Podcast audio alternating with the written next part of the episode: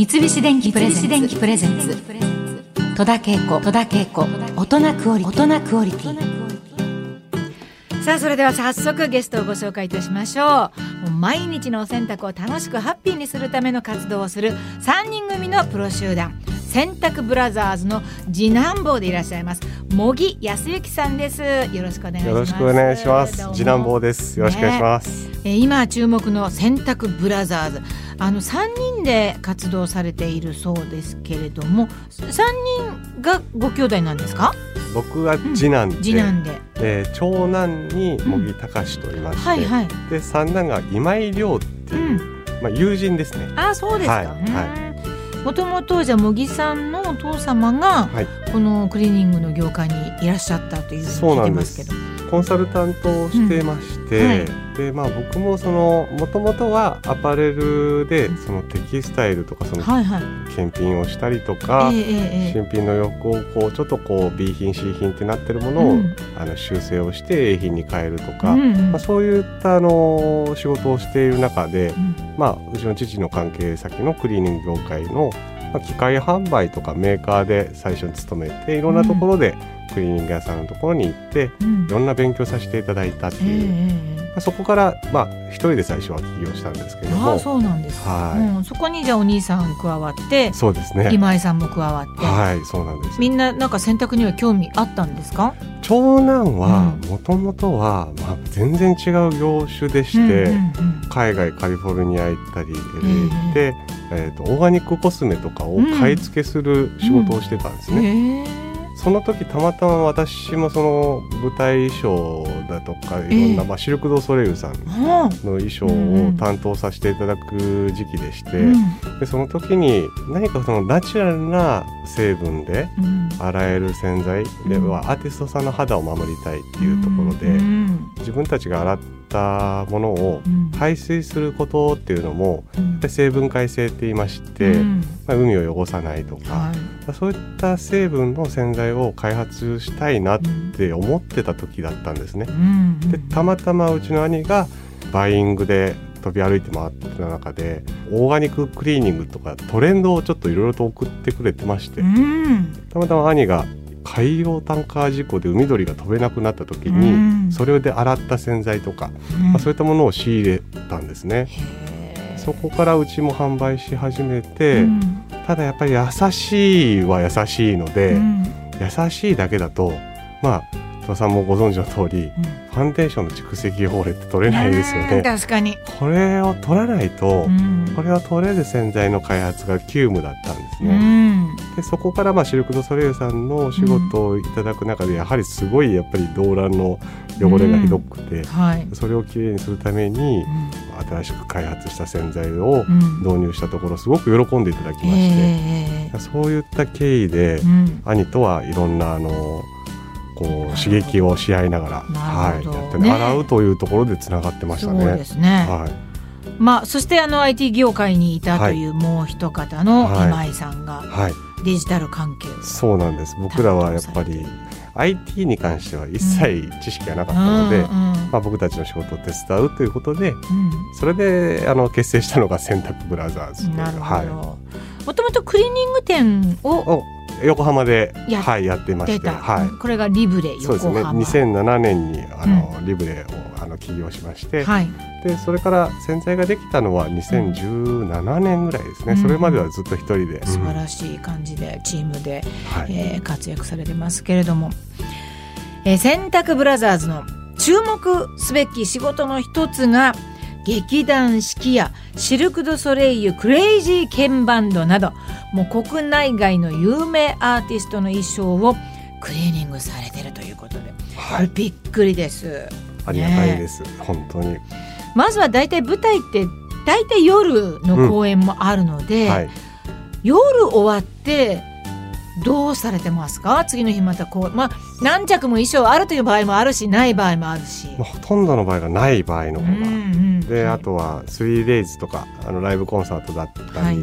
まあ、そういう大きい箱でのイベントの時は、はい、まあ、大体夜中えー、大体10時11時長いとアンコールとかありますよね。ますよね。そうするとアーティストさんにもよるんですけど、はい、テンション上がったままホテルに帰られる方もいらっしゃいますし、そういう場合はホテルまで取りに行きます。ああ大変だもうちゃんと返せ いいえそんな大御所に言えないです。ね本当そうですよね。はい、じゃあそれからはいまずは1時間ぐらい入念にチェックしますね。ああそうなんだ。はいでまず濡れてるので汗で、うんでね、いきなり洗わないです。濡らした状態で洗わないようにしてるので、はい、ある程度乾いた状況から、うん、クリーニングの方を進めていくんですけど、うん、まあ、点数にもよるんですけど、はいそうですね。え要はダンサーさんがねい。っぱいいらっしゃるような、はい、まあ、公演の場合はもう寝ずにやる仕事だったりとかもしますし。100点以内であれば、うん、まあ、朝洗濯機、えー、仕上げをして、うん、だいたい3時間か4時間ぐらいで、うん、あの職人と何人かでスピード洗いをして、まあ、そのためにやっぱりあの、まあ、僕たちが提案したいのは、まあ、洗ってすすいで、えー、脱水っていうところが多いんですけどでここですすぎも1回で終わらせれる、で洗う前に一番重要なのがあのチェックをした時にやっぱりファンデーションの汚れ先ほどもね、え。ー、お話ししてますけど、はい、なかなかこれ洗っただけだと意外と落ちないものだったりするんですね。はい、でここで重要なのがあのプレウォッシュっていう、うん、洗う前の弱洗い的な、うん、まあ、洗ってる最中に汚れをいかに動かしやすいかっていうことを、うん、あのもう洗う前のこの洗濯っていうのはもう8割から9割ここであの汚れ落ちが決まってくるので、うん、まあ、これを作業をするかしないかで圧倒的な差が出てくるんですね。なるほど。この時間がすごく長いですね。はいいわゆるそのまあミュージカルとかシルク・ド・ソレイユとか、はい、あの洗濯できない衣装もありますよね。はいはい、ありますあります。接着で留めてるものとかもありますので、はい、まあ、そういったものは優しい工程というか、うん、洗う工程まあ実はその家庭のねあの洗い方でいうと水をためてあの本当にこう汚れと先ほどのプレウォッシュをしっかりしてる、はい、洗う時間を本当に短時間で、うん、で洗濯ネットっていうのも、うん、これも結構使い方があるんですよね。そうなんですか、はい、摩擦とか、うん、その型崩れを減らすためには、はい、洗濯ネットに入れた時に隙間を作らない。型崩れしやすい衣類は洗濯ネットに入れていただいた時に、はい、余った部分をヘアゴムでもいいですしネット自体をあの縛ってあげる、うん、そうすることによってもう動きが少なくなりますので遊びない、遊びがない、はい、そういったことをしながらですね、うん、ケアをしていますね。うん、そうなんですね、はい、あの何度もお話に出てくるそのすすぎの問題なんですけれども、えーやっぱり少ない方が生地も傷まないっていうことなんでしょうか？これがですねやっぱり水に関してなんですけど、はい、これ日本のお水ってですね、ものすごくあの浸透性が早いんです。はい。あの水を先に触れてしまうと、うん、まあ、衣装で染色が結構ねあの色落ちしやすい衣装とかって多くあると思うんですけど、うん、水が先に浸透してしまうとあの色落ちの原因につながります。はあ。でこれ実は石油で洗えばあの色落ちしなかったりするものがあるんですけど、はい、やはり汗べっちょいだと、うん、やっぱり石油だけだと汚れが落ちなかったりするので、まあ、水で洗いたいんですけど、はい、水で洗う際にこれはご家庭でもできるんですけど、うん、水と洗剤を最初にしっかりと攪拌して、混ぜてから後から洗濯物を入れてあげるだけで色落ちとか色移りを防ぐことができるので。そうなんですね、はい、まあ、それで衣装を洗うためにその作った洗剤がとにかく素晴らしかったので、うん、一般向けにももう販売を、はい、自分のお店にご来店いただくお客様にこれで一度いろんなものを洗ってみてくださいと、うん、僕らもいろんなアーティストの衣装を洗った時に汚れ落ちが良かったので、これ実は口紅とかボールペンとかファンデーションの汚れ簡単に落ちるんですよっていうお伝えをしながらサンプルをねお配りしたんです。小さいボトルに。入れて、うん、嬉しい、はい、それでまず洗っていただいた感想がすごかった。っていうそのもう落ちないと諦めていたものとかが、ちょっと温度上げてつけ置きしたら、ちょっと黄ばみまで綺麗になったよとか。そういう使っていただいた方からすごくその評判が実証もそれやってみて分かることだから間違いないって話ですよね。そうですね。でじゃあ実際にじゃあ販売してみようかって言って、うん。うん、本当に自宅の印刷機であのラベルを印刷してそれこそ息子が一緒に手伝って手張りして 本当そんな感じの洗剤作りからスタートしましたね。そうですか、はい、あの、はい頻度っていうかお洗濯って、うんうんうんうん、まあものによるんですけど、ね、あそうですか。やっぱり、なんかすごい素人の質問ですけど、はい、あの汚れがつきやすい生地とつきにくい生地っていうふうに分かれますので、うん、やっぱりコットンとかあの天然繊維植物のね繊維とかはやっぱり汚れも吸着しやすい吸水しやすいので、うん、あれなんですけどウールとかっていうのは意外と生地の中では汚れにくい生地になるんですよ、はいはい、吸水しにくいので、はい、ウールに関しては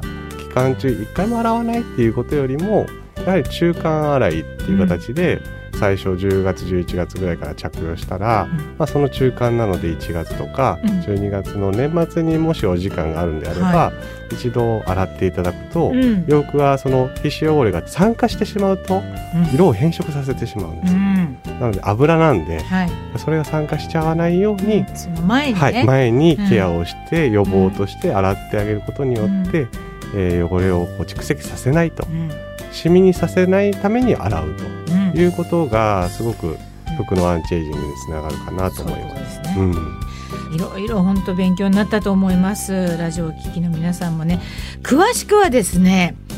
もっともっと知りたいことあると思うんですよ、はい、あのアスコムから発売中の日本一の洗濯屋が教える間違いだらけの洗濯術を参考にしていただきたいと思います。今日ねあの紹介しきれなかった綺麗に洗える洗濯術がもう満載でございますのでぜひ読んでいただきたいと思います。はい今日はお忙しいところ来ていただいてありがとうございました。戸田恵子大人クオリティ今日のゲストは洗濯ブラザーズの茂木康之さんでした。ありがとうございました。ありがとうございました。三菱電機プレゼンツ。戸田恵子戸田恵子大人クオリティ